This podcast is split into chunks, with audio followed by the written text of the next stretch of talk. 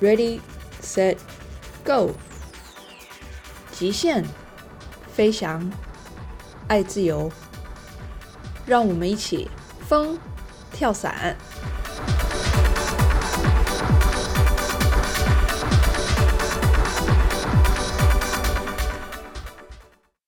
大家好，欢迎收听风跳伞。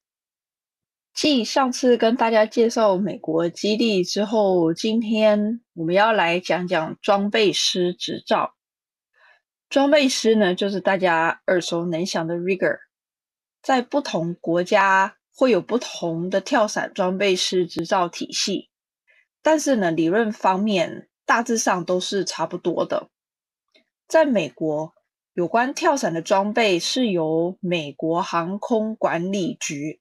也就是 FAA 在管辖，他们把跳伞装备呢视为一种航空器，理所当然，这个装备师执照也是由 FAA 来发放，就如同美国跳伞协会 USPA 一样，这个 FAA 所发放的装备师执照也是全世界都认同的，在 FAA 的体系下。这个装备师执照分成两个阶段，它是 Senior Rigger 跟 Master Rigger。如果用中文直译的话呢，它大概就是高级装备师以及大师级装备师。那考取装备师这张执照，它最基本的条件要求就是第一个要年满十八岁。还要有英语听说读写的能力。那以 Senior 跟 Master Rigor 来做区别的话，这两个 Rigor 呢，执照主要的差别就是修补背伞及伞包关键部位的这些能力。这些东西必须要 Master Rigor 才能做，Senior Rigor 是做不了的。那在 FAA 的这个体系之下呀，伞具它一共分成四类，分别是背、坐、胸和腿。那背呢，就是我们一般民间跳伞最常用到、最常大家最常看到我们这种背在背上的这种伞包。那坐的话呢，就很像是滑翔伞的那个背伞，它是位于那个滑翔伞。坐垫屁股坐垫底下的这个位置，胸呢，大部分的时候可以在军队看得到。那因为呢，军队在做军中跳伞训练的时候，他们是把那个背伞挂在胸前。然后最后一个是腿，这个腿呢，说真的，我是不太熟悉，但。我在想，大概就是说，把那个背伞放在腿边的这个一个设计吧。那我们来讲一下，就是要成为 Senior Rigger，也就是高级装备师，它有一个先决条件，就是你必须要在监督下叠满我们刚才所说的四类伞具的其中一类，要有二十个。当然，你要多叠几类也没有关系，但是一定要有二十个才能申请成为这个类别的 Senior Rigger。如果你想要成为 Master Rigger 的话，就必须要有四类中某两类伞各一百个叠伞的经验，并且要有 Rigger 经验满三年。才可以来考取 Master Rigger。那这一次呢，我考的是 Senior Rigger。就像我们之前有提到，我选择的是在那个 Zephyrhill 这边一个 Elite Rigging Academy 它的课程。最主要的原因就是因为它的课程结构非常完善，它教师的经验也非常的丰富。那在这边呢，这个 rigor 的课程，senior rigor 的课程呢，它的总长度是三周。第一周是教你如何叠背伞，然后呢，会在教师的协助下，让你完成你自己的那二十把。然后第二周呢，就是进入到缝纫课程。那缝纫课程就是教你每一个人如何使用缝纫机，然后呢，如何使用缝纫机去修补降落伞、伞包，再来就是制作伞绳。那最后一周就是把你前两周还没有完成的所有练习把它完成。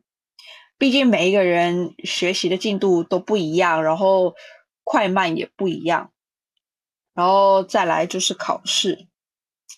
那考试的部分呢，它一共分成三个部分，它有笔试、实操考试以及口试。这个笔试呢是由 FAA 举办的，那你必须要到一个专门考试的机构进行线上考试。就很像呢，我们会去做那种英文能力检测一样的那种模式。笔试的题目一共有五十题，它的满分是一百分，七十分及格。实操的考试就是在你学习的这个机构呢，由你的老师给你考，它的内容有叠被伞、修补伞面、修补伞包，还有伞绳的制作。那最后一个就是口试，口试的题目大概会有二十题左右。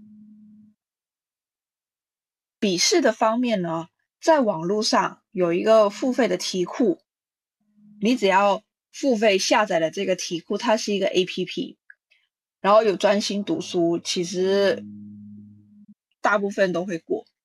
但是因为呢，我很久没有考过这种。不达标，然后就不会过的考试，所以其实对我来说呢，压力还蛮大的。那这一次的这个 Rigor 课程，算是我第一次在美国参与课程的学习。在这边呢，学习它有很大一个部分是要靠你自己去主动，然后你自己的进度你自己掌握。如果你有问题的地方，也要自己去问老师。这跟我们东方的教育有点有很大的不同，就是因为在东方，老师总是会盯在你旁边，然后看你到底有没有学东西，到底有没有按照他的进度来走，这是非常非常不一样的地方。然后呢，在这边啊，有很多书本上的资讯呢，其实老师都不会教，那就会靠你自己，要靠你自己去读。然后当你读着读着有问题的地方呢，再提出来跟老师讨论，或者是问老师问题。另外一个呢，在这边学习跟我们文化很不一样的地方是，呃，跟军人一起学习。因为对于东方国家来说，这军人体系呢，可以说是非常神秘的一个体系。一切军中的训练呢，都是在军中闭环完成，资讯也都不会公开。但是在美国呢，虽然跳伞装备它有军用的等级，但是装备师的执照却是通用的。也就是说，无论你在民间维护伞具，还是你是在军中维护伞具，你拿的执照是一样的。所以你在这边上装备师的课，通常班上都会有一定比例的军人。然后呢？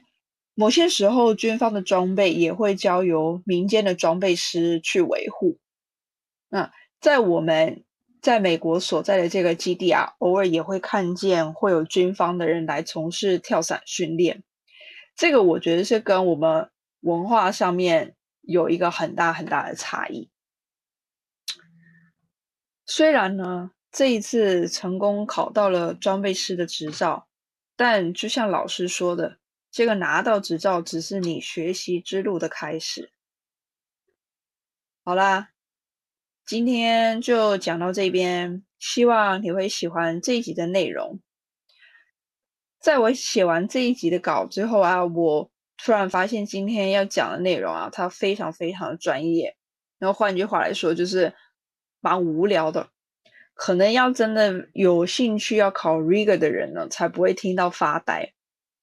如果你对于 Rigor 呢还有其他的问题，或是呢我没有解释清楚的地方，都欢迎你留言或者是写信给我。风跳伞，我们下次见喽，拜拜。